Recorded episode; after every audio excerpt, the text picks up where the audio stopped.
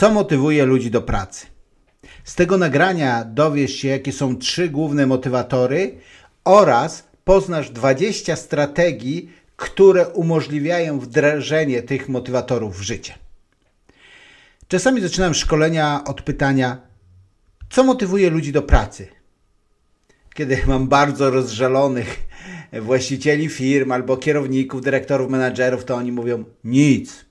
No ale wiadomo, to jest już taki sarkaz czasami wynikający z bezsilności. Ale tak naprawdę, kiedy zaczynamy mówić, to ludzie wymieniają różne elementy. Tak? Jeżeli chcesz, możesz pod tym nagraniem napisać, jakie ty uważasz, że są motywatory, które sprawiają, że ludzie angażują się w wykonywaną pracę. Osobiście po latach pracy, czytania, przemyśleń podzieliłem to na trzy główne kategorie.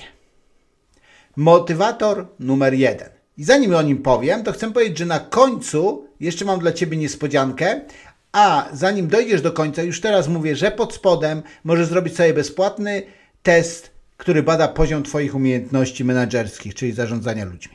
Ale wracamy do motywatora numer jeden. Motywator numer jeden ku powszechnemu zdziwieniu to pieniądze. Oczywiście żartuję. Wiadomo, że to jest oczywisty powód, choć to nie jest jedyny powód. Osobiście lubię mawiać tak. Miłości do garka nie włożysz. Do sukcesu się nie przytulisz.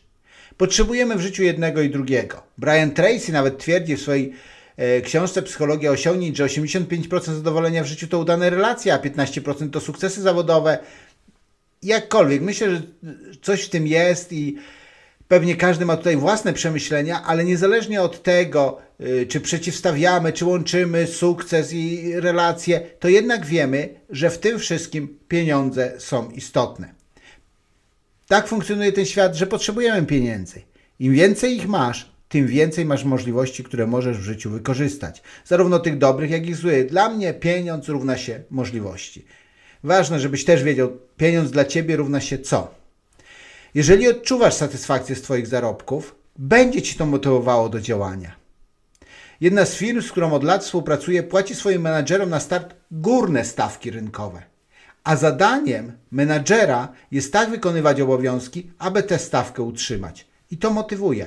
Inny z moich klientów, kiedy ma kierownika sklepu, ma podstawę, ma premię i w tej premii ma też pokazane co za co. I zadaniem kierownika sklepu jest mieć zawsze maksymalny zarobek. Jeżeli jednego miesiąca coś się obniża, jest rozmowa dlaczego. Jeżeli drugiego miesiąca to się powtarza, też jest rozmowa, ale już jest ostrzeżenie. Jeżeli trzeciego miesiąca to się powtórzy, wracasz na pozycję sprzedawcy. Skoro pieniądze to naturalny powód, dla którego ludzie pracują, powstaje pytanie, w jaki sposób wzmocnić ten motywator? Za chwilę przedstawię kilka możliwości. Ja wiem, że kiedy o nich będę mówił, to z jednej strony to są podstawowe rzeczy, ale z drugiej strony zauważyłem, że często w tych podstawowych, fundamentalnych sprawach najczęściej zawalamy. I teraz siedem strategii, tak jak użyć tego motywatora. motywatora. O, pierwsze, odpowiednie wynagrodzenie, odpowiednie oczywiście do wnoszonej wartości w pracy. Często to jest to, że pracownicy mówią, pamiętam kiedy prowadziliśmy sklep zoologiczny, jedna z pracownic przyszła do mnie po roku pracy i mówi, Panie Andrzeju, pracuję już rok, myślę, że należy mi się podwyżka.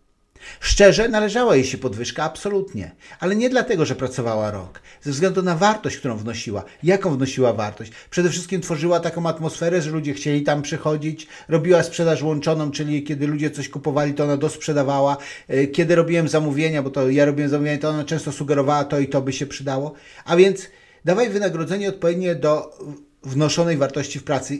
Pracując z różnymi ludźmi, pracując z różnymi właścicielami firm, zauważyłem, że tych, których firmy rozwijają się zdrowo, to są tacy ludzie, którzy kiedy widzą na przykład wartość, którą ja wnoszę, no bo to mogę zobaczyć, ja jestem wtedy takich pracownikiem zewnętrznym, no ale pracownikiem. E, I kiedy widzą, że to jest wartość, to jeden z ludzi powiedział, Andrzej, absolutnie płacimy Ci, jeżeli chcesz, zapłacimy Ci za rok z góry, ale chcemy, żebyś dla nas miał dwa dni w, e, w miesiącu, e, jeden żebyś przyjeżdżał na szkolenia, a drugie, żebyś kilka miał takich sesji, gdzie nasi menedżerowie mogą skorzystać z, ze szkoleń online, też takich indywidualnych konsultacji. A więc odpowiednie wynagrodzenie do wartości wnoszonej w pracy. Zobacz, jaka to jest wartość i płać odpowiednio. Druga rzecz, płacenie na czas. W wielu branżach typu budowlanka, tak, firmy jakieś remontowe, to kiedy mam klientów, to często ci klienci, kiedy rozmawiają z pracownikami, tak, i pracownicy czasami coś tam negocjują, no wiadomo, jakby normalna rzecz. Jednym z argumentów, które mogą pokazać, zawsze płacę na czas. Bo czasami ludzie mówią, a tam płacą więcej, tam gdzieś.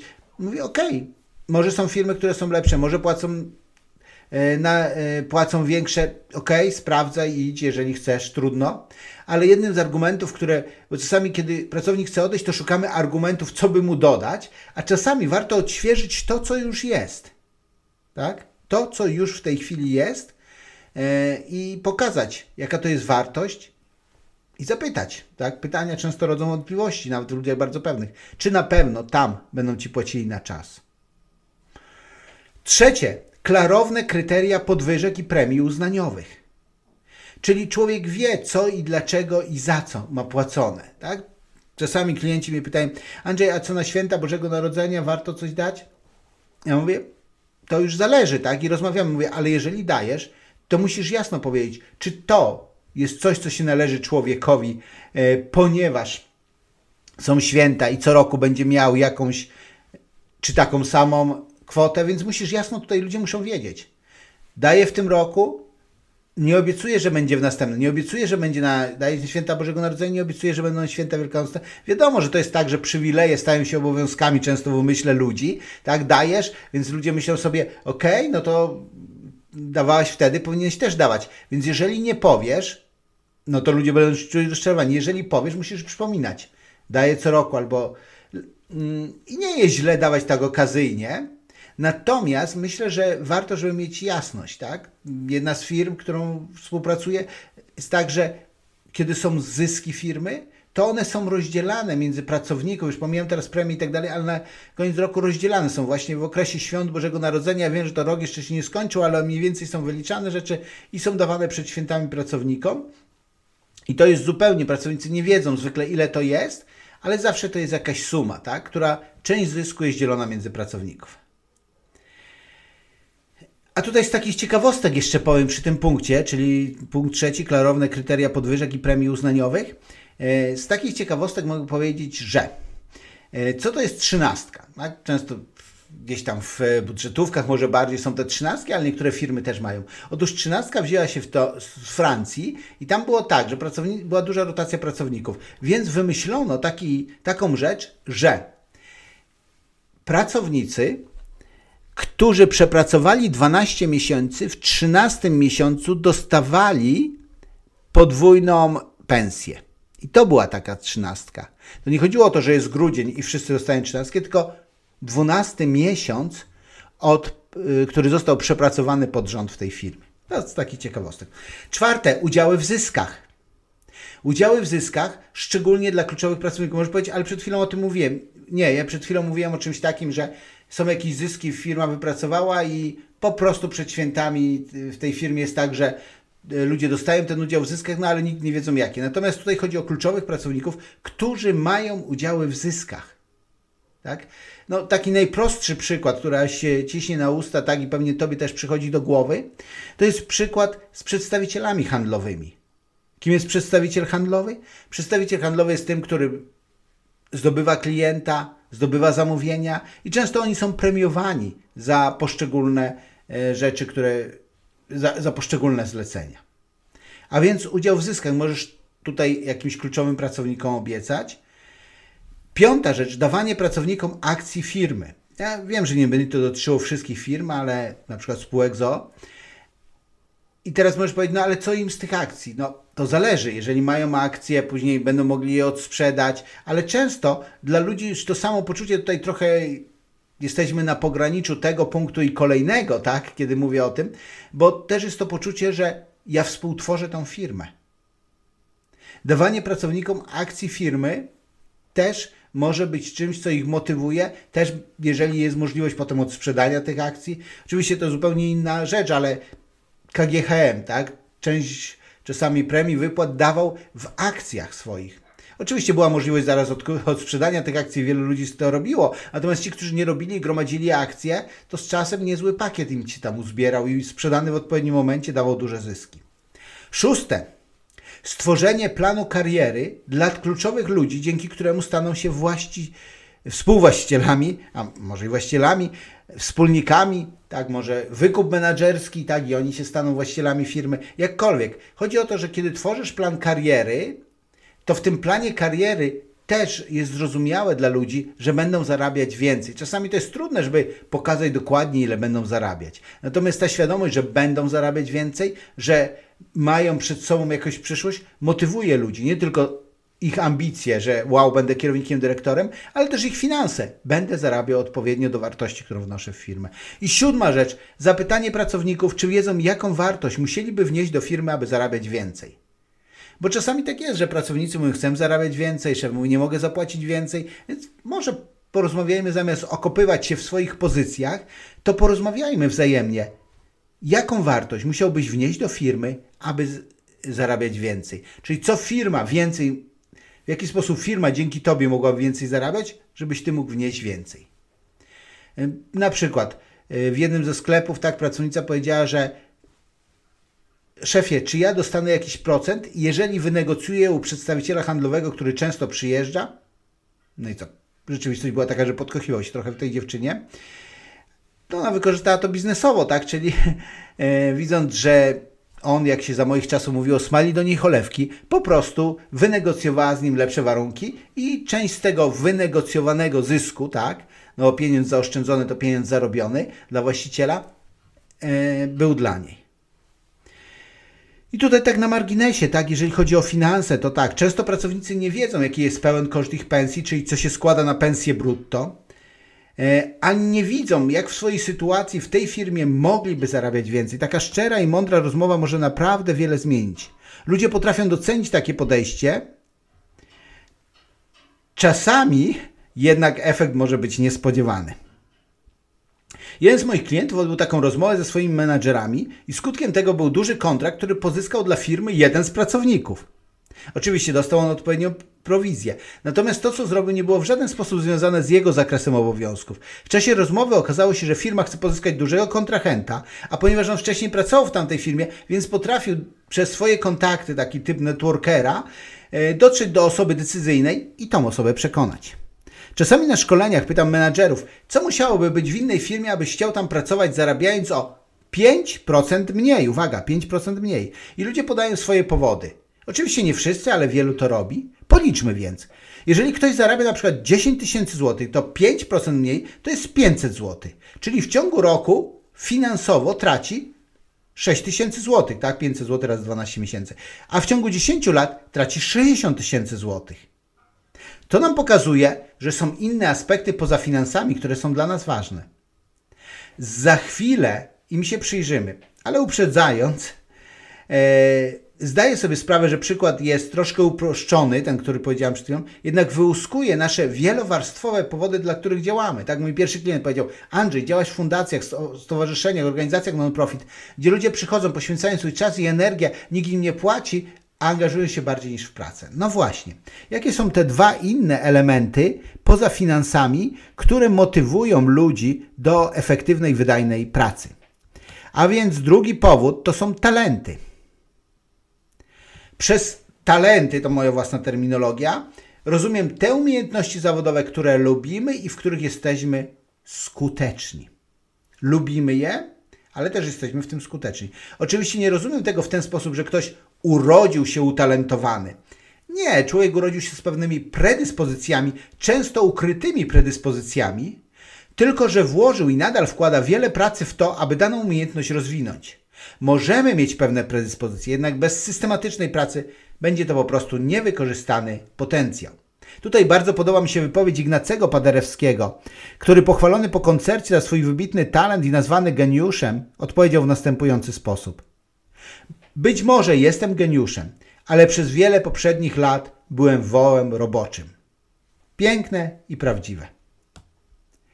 Naturalnym motywatorem, a więc powodem, tak słowo motyware znaczy powód do robienia czegoś, dla którego ludzie pracują, jest wykonywanie tego, co lubią robić.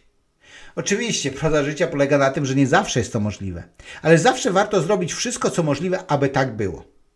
Jeżeli pracownik naprawdę lubi robić to, czym się zajmuje, to będzie się w tym rozwijał sam z siebie, ponieważ jego motywacja będzie wewnętrzna, a nie zewnętrzna.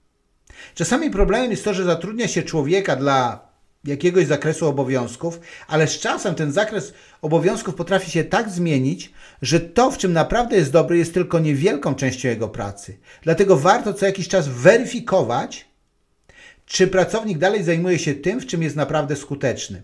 No i tutaj taka ciekawostka, tak, z badań e, nad e, produktywnością okazało się, że jeżeli w swojej pracy 60% efektywnego czasu poświęcasz na robienie tego, w czym jesteś dobry, czy na swoje talenty i co lubisz, to od tego momentu zaczyna się próg zadowolenia. Czyli to nie jest takie, wiecie, jak Polianna, czyli 100% czasu tylko na zajęcia, które lubię. Nie, ale to jest tak, że jeżeli przynajmniej 60%, ja myślę, że tak realnie do 80% masz w swoim czasie pracy na to, co naprawdę lubisz, to, to jest właśnie to. I oczywiście w czym jesteś dobry. Nawet jeżeli ty zajmujesz się lub twój kluczowy pracownik zajmuje się tym, co jest jego talentem, to warto zadbać, aby się w tym rozwijał. Jeżeli bowiem w zakres jego działań wkradnie się rutyna, to powoli będzie się zatruwać skuteczność, a on może rozglądać się za inną pracą. No właśnie. Dlaczego?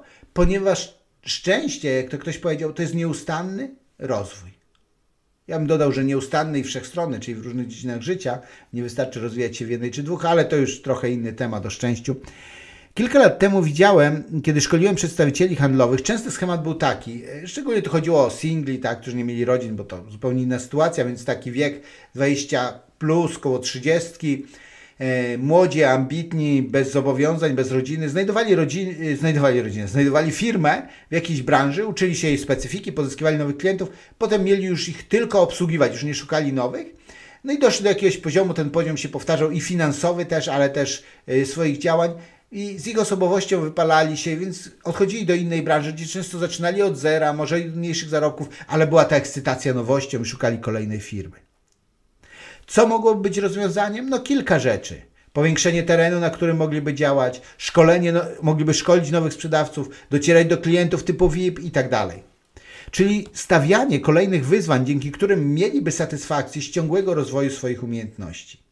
A więc tutaj 7 strategii, jak rozwijać potencjał pracowników. Pierwsze, upewnij się, że są na stanowisku zgodnym z ich umiejętnościami. Bardzo istotne. Tutaj nie będę już oczywiście mówił o kompasie kariery, bo myślę, że każdy, kto słucha już trochę moich nagrań, wie, że dla mnie to jest genialne narzędzie, które mierzy osobowość, zainteresowanie, umiejętności, wartości i patrzy na ile człowiek e, wykonuje pracę, która, w której wykorzystuje swoje e, talenty. Drugie, stwórz weryfikowalny plan rozwoju umiejętności pracowniczych. To nie jest to samo, co powiedziałam, plan kariery dla kluczowych ludzi. To jest podobne, ale tutaj bardziej plan rozwoju umiejętności. Tak? Ktoś jest na jakimś stanowisku i rozwój jego umiejętności to sprawia, że nie ma tej stagnacji. I ludzie naprawdę cenią, kiedy mogą się rozwijać. Trzecie, określ nagrody za rozwinięcie potencjału. I teraz oczywiście nagrody tutaj finansowe zaraz przychodzą do głowy, ale my mówimy tu w kontekście talentów, czyli umiejętności, które lubisz i w którym jesteś dobry. A więc jakie mogą być nagrody za rozwinięcie potencjału? Nagrodą może być, na przykład czasami zgłaszają się do mnie jacyś menedżerowie, mówią, dostałem mm, taką i taki mamy budżet na, i mogę go przeznaczyć na jakiegoś coacha, y, i w dowolnym tematyce. Czasami jest, że tematyka jest związana z firmą, tak, żeby Ci pomóc, a czasami to jest po prostu nagroda, e, że tak, e, że możesz e, po prostu sobie, na przykład ktoś, wiedzą, że pracownik interesuje się rozwojem osobistym, więc możesz sobie taki life coaching zrobić dotyczący jakichś rozwoju Twoich rzeczy niezwiązanych, z, e, niezawodowych. Czasami też na szkoleniach, teraz już, no też pandemia, ale też już prawie nie robię takich szkoleń otwartych, e, gdzie każdy, kto zapłaci mógł przyjść, ale czasami przychodzili ludzie na przykład z wystąpień publicznych, albo z szukania pasji, albo z relacji, no różne takie i też mieli budżet na, ze, z firmy. Czasami to był budżet rzeczywiście na szkolenia firmowe, na przykład na e, tym, jakby lepiej zarządzać ludźmi, e, szkolenia dotyczące ich umiejętności firmowych, a czasami to było do wykorzystania na szkolenie. Firma oczywiście dostawała na to fakturę, natomiast ten pracownik to, y, ponieważ y, dla niego ważny był rozwój, więc y, to, to były nagrody za rozwinięcie potencjału. Czwarta rzecz. Dbaj o rozwój umiejętności pracownika, uwaga, przez odpowiednie szkolenie. Jeżeli słuchałeś uważnie, to mówisz co, Andrzej? Powtarzasz się? Starzejesz się? Tak, starzeję się, ale nie powtarzam się.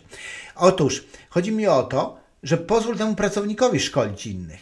Na przykład wchodzą nowi i teraz on będzie ich szkolił. Oczywiście on może się zbulwersować, powiedzieć, co to ja mam pracę za kogoś wykonywać. Nie chodzi o to, że musi go do A do Z wyszkolić, ale może przyjść i kiedy oni są, tak, spotykają się, po prostu on może ich nauczyć jakichś pewnych rzeczy, jakichś aspektów, e, można im zapłacić za na przykład dodatkowe godziny, tak, e, jeżeli to robi po godzinach, ale właśnie kiedy on będzie rozwijał innych, też będzie miało to dla niego wartość. Piąta rzecz, weryfikuj systematycznie zakres obowiązków Twoich pracowników, czy rzeczywiście zajmują się tym, do czego zostali zatrudnieni? I czy to jest zgodne z ich talentami. Weryfikuj to, no bo życie jest dynamiczne, więc mówiłem w punkcie pierwszym o tym, żeby w ogóle sprawdzić, czy są dobrze dobrani. Możesz powiedzieć, no sprawdzałem pół roku temu, są, no ale minęło pół roku. Czy weryfikujesz to systematycznie? Jaki masz plan? Co jakiś czas weryfikujesz? To jest ważne. Co jaki czas i jak. Szóste, pozwól na rozwój nowych umiejętności. Czyli jeżeli mają jakiś zakres obowiązków i się rozwijają i ktoś z nich mówi, słuchaj, ale ja jeszcze do tego chciałbym to i to, a ja chciałbym spróbować tego. Na przykład kiedyś do mnie zgłosił jeden człowiek i mówi, e, Andrzej, czy mógłbyś mnie nauczyć umiejętności coachingowych? Ja mówię, nauczyć Cię mogę, natomiast e, żeby być coachem nie trzeba w ogóle żadnych certyfikatów, tak? Ale są te certyfikaty ICF-u i tak dalej. Ja mówię, no ja takich nie wystawiam, oczywiście mogę Ci wystawić e, certyfikat mojej firmy, Natomiast e, po co ci to? On mówi, nie, nie, nie potrzebuję żadnych certyfikatów. Po prostu mam pracowników i pomyślałem sobie, poczytałem trochę o coachingu, po, po, przepraszam, za, za dużo, za szybko chcę powiedzieć. Poczytałem trochę o coachingu, pooglądałem trochę Twoich filmów yy, i pomyślałem sobie, gdzieś tam jest po drodze z Tobą, więc może byś mi nauczył takich technik coachingowych, żeby mógł lepiej yy, poszerzyć zakres swoich umiejętności w pracy z pracownikami. To było genialne dla niego, ponieważ on do tej pory był takim trenerski typ miał zarządzania. To gdzieś tam w moich nagraniach znajdziesz, co to jest trenerski typ. Y, I trenerski typ to jest taki, który tłumaczy ludziom, potem y, no, dobrze uczy, tak, dobrze trenuje. Natomiast kiedy ludzie już umieli, on słabo delegował, ponieważ on ciągle tłumaczył ludziom w delegowaniu, zamiast zapytać ich, co oni myślą, jak oni to widzą, jakie oni mają pomysły, czyli nie wydobywał pełni potencjału z człowieka. Więc pozwól ludziom na rozwijanie nowych umiejętności. I siódmy punkt. Udzielaj im systematycznej informacji zwrotnej o tym, co robią i przyjmuj taką informację od nich. Ten feedback krążący, kiedy ty udzielasz innym, oni tobie, na moim kanale znajdziesz informacje o udzielaniu feedbacku, więc y, dowiesz się więcej na czym i jak to polega, albo może wiesz o tym, ale informacja zwrotna y, jest bardzo, bardzo istotna. A więc tutaj masz te siedem strategii, jeżeli chodzi o talenty, czyli rzeczy, które umieją e, robić i, i które ich cieszą. Jeżeli chcesz sprawdzić poziom swoich umiejętności menedżerskich, zobacz pod spód, tam jest bezpłatny test, możesz też, e, zapraszam Cię na kurs umiejętności menedżerskich, możesz wykupić jako kurs online, a możesz jeszcze dodatkowo wykupić sesję ze mną, gdzie będziemy przerabiać ten materiał indywidualnie. Jednak skupiając się na płaceniu i umiejętnościach, nie możemy zapominać o tym, że ludzie są, uwaga, ludźmi i chcą być tak traktowani. Dlatego tak ważne jest dbanie o odpowiednią atmosferę. I to jest trzecia rzecz odpowiednia atmosfera, która jest w firmie. Przypomnij sobie trzy najwspanialsze wydarzenia ze swojego życia. Dam ci na to chwilkę. Ile z nich było związanych z innymi ludźmi? Ile tych doświadczeń było związanych z innymi ludźmi? Kiedyś napisałem to gdzieś na Facebooku, ktoś mi napisał publicznie, jeden z moich znajomych. Moje wszystkie były związane z jedzeniem. Ale ja mówię, w samotności? Tak, przed dziećmi, którym wyjadałam słodycze. To rozumiecie, taki żart na rozluźnienie, bo już długo słuchasz, więc coś ci się należy od życia, jakiś żart na rozluźnienie. To oczywiście była mama, która chowała dwójkę małych dzieci. Jeżeli wychowywałeś, wychowywałaś, to rozumiesz, ten żart jest dobry. Ok, ale idziemy już do... Relacje, w jakich jesteśmy z innymi, mocno wpływają na nas samych. Mój znajomy, który jest nauczycielem, powiedział, jak kiedyś z pracy, gdzie tam dorabiał jeden dzień w tygodniu w jednej ze szkół zawodowych, ponieważ no, poszedł tam, no sytuacja była jaka była, ich finansowa, więc się cieszył, że dostał tą pracę. Natomiast y, po roku zrezygnował, ponieważ no, uczniowie zachowywali się bardzo prowokacyjnie, agresywnie. Nauczyciele często odreagowali na to w pokoju nauczycielski, kłócąc się wzajemnie i kiedy on sam wracał do domu, zauważył, no zauważył, bo rodzina mu to pokazała, że sam jest mocno agresywny i niemiły dla, dla swoich najbliższych. Nie mówię, że masz rezygnować, jeżeli pracujesz w takiej szkole, jest wiele sposobów, żeby poradzić sobie z tą agresją, jakieś e, sposoby i tak dalej, ale on stwierdził, ok, dobra, no będę przez ten rok, podpisałem umowę, e, potrzebujemy tych pieniędzy, ale zobaczył, jak wpływ, gdzie mu się wydawało, że to raczej on będzie miał wpływ na tych uczniów, pewnie jakiś miał, bo oni się nie byli zadowoleni, że on odchodzi, natomiast y, no, on zobaczył, jaki to, jak duży wpływ mają inni na nas. Jesteśmy ludźmi i jako tacy szukamy miejsc, gdzie będziemy czuli się dobrze. No to jest normalne, kiedy, nie wiem, gdziekolwiek idziesz w jakieś miejsce, gdzie nie znasz ludzi albo znasz tylko parę osób, to siadasz przy ludziach, których znasz, bo przynajmniej masz takie poczucie znam, więc jakby to poczucie takie wewnętrzne, że chcę się czuć dobrze, tak? Oczywiście praca nie musi, choć może być miejscem, gdzie będziemy się wzajemnie przyjaźnić, natomiast na pewno powinna być miejscem, gdzie będziemy czuli się szanowani. I co ciekawe, w pracy właściwe relacje zwiększają produktywność. No bo to jest jasna sprawa, jeżeli yy, coś robisz, nie za bardzo lubisz tą osobę, więc wiesz, że jej na czymś zależy, to mówisz, okej, okay, ale mam swoje sprawy, dam jej to na koniec. Nawet wiesz, że ona, dla niej by to było ważne dostać to rano, ale dostaje wieczorem, to jest zgodne z Twoimi obowiązkami, dałeś to pod koniec pracy. Yy, ponieważ nie widzisz powodu dlaczego. Ta osoba też była niemiła, kiedyś o coś prosiłeś i tak dalej. Rozumiesz, prosty, prozaiczny przykład, ale pokazuje, jak właściwe relacje zwiększają produktywność. Jeżeli ludzie wzajemnie się wspierają, pomagają sobie, są życzliwi, to zwiększa się zarówno chęć do pracy, jak i ich efektywność, kiedy możemy liczyć na ich pomoc, a oni na naszą. No i oczywiście w drugą stronę, tak? Atmosfera pełna napięć, konfliktów, złościwości, plotek i obgadywania nie tylko demotywuje, ale również zmniejsza efektywność działań. Czasami jest tak, że Y, mam takie zlecenia, to są zwykle jednorazowe zlecenia, takie na zasadzie Andrzej przyjedź zmotywuj nam pracowników, żeby przez kolejny rok pracowali efektywnie. Ja mówię, no to nie działa aż w taki sposób, a ja nie mam takich tajemnych mocy. Natomiast y, bardziej proponuję proces, no ale z różnych powodów często firmy, nie, nie, to jedno szkolenie. Okej. Okay. I kiedy mam takie szkolenie, zwykle ono jest dwudniowe, często wyjazdowe, to zwykle kiedy ludzie już trochę nabierają do mnie zaufania, mówią, E, i rozmawiamy o tym, co musiałoby się stać, żeby bardziej angażowali się w pracę. Bardzo często zaczynają od finansów. Ja mówię, na to słuchajcie, na to nie mamy wpływu. E, czasami mówią, że chcieliby, żeby przełożeni inaczej ich traktowali. Ja mówię, ok, mogę zaproponować przełożonym dla nich jakiś, e, jakieś szkolenie czy coś, no ale czy będą chcieli, to nie wiem, zwykle nie chcą.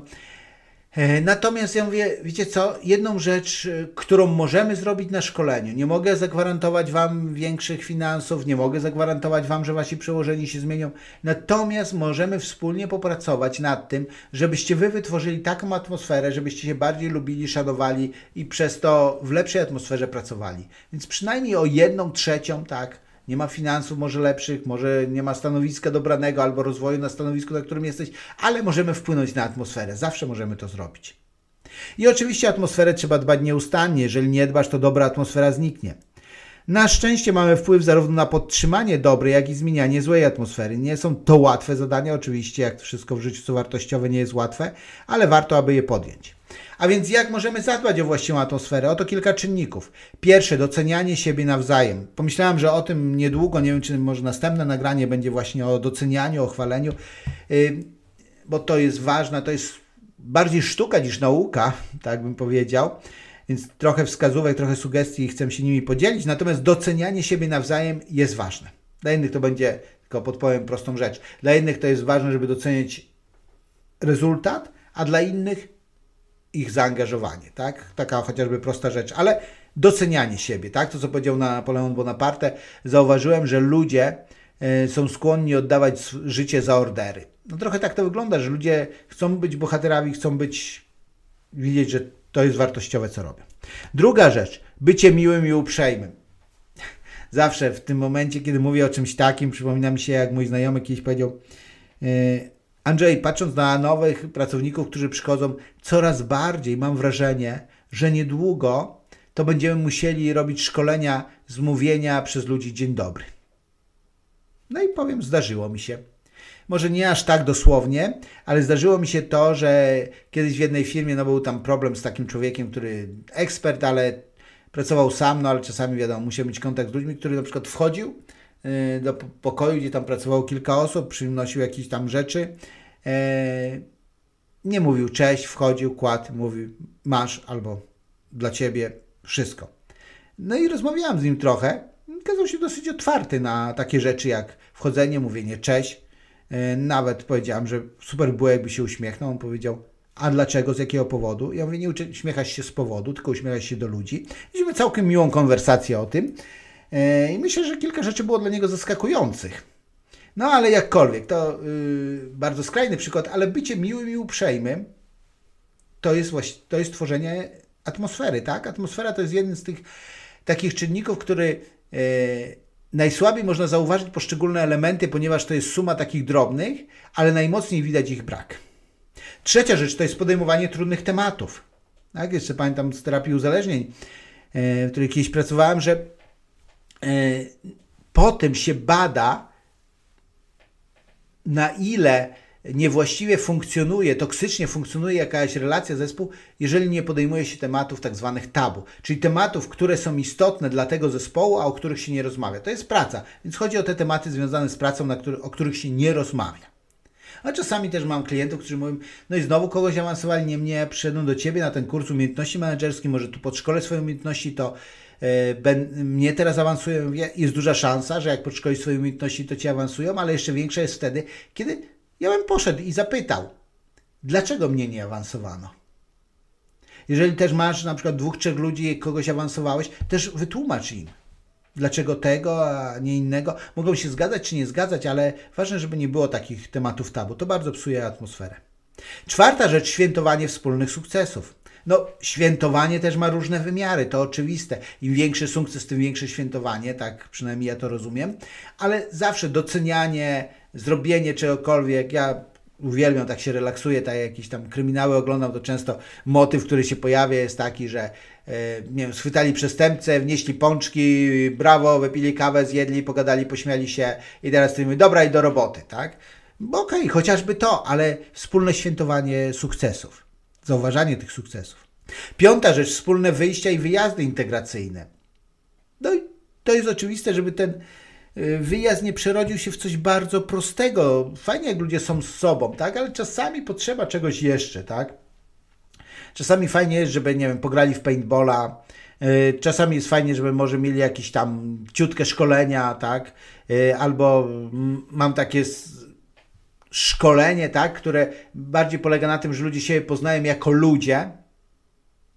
E, i czyli tak bardziej warsztatowo, ale tam opowiadają o pewnych rzeczach, na przykład czym interesowali się w młodości czy w dzieciństwie i tu bardzo ciekawe rzeczy wychodzą. Pamiętam jakichś dwóch menadżerów, których tak nie, nie do końca było im po drodze, ale kiedy się okazało, że wspólnie sklejali samoloty i zaczęli o tym rozmawiać, E, to tak, taka, zdaję sobie sprawę, że to jest szczegół i że to chodziło też o to nastawienie, że oni gdzieś w jakiś sposób zobaczyli, że no, dobrze by było, żeby ta relacja się poprawiła, ale zobaczyli coś, co ich łączy, tak? w czym są podobni.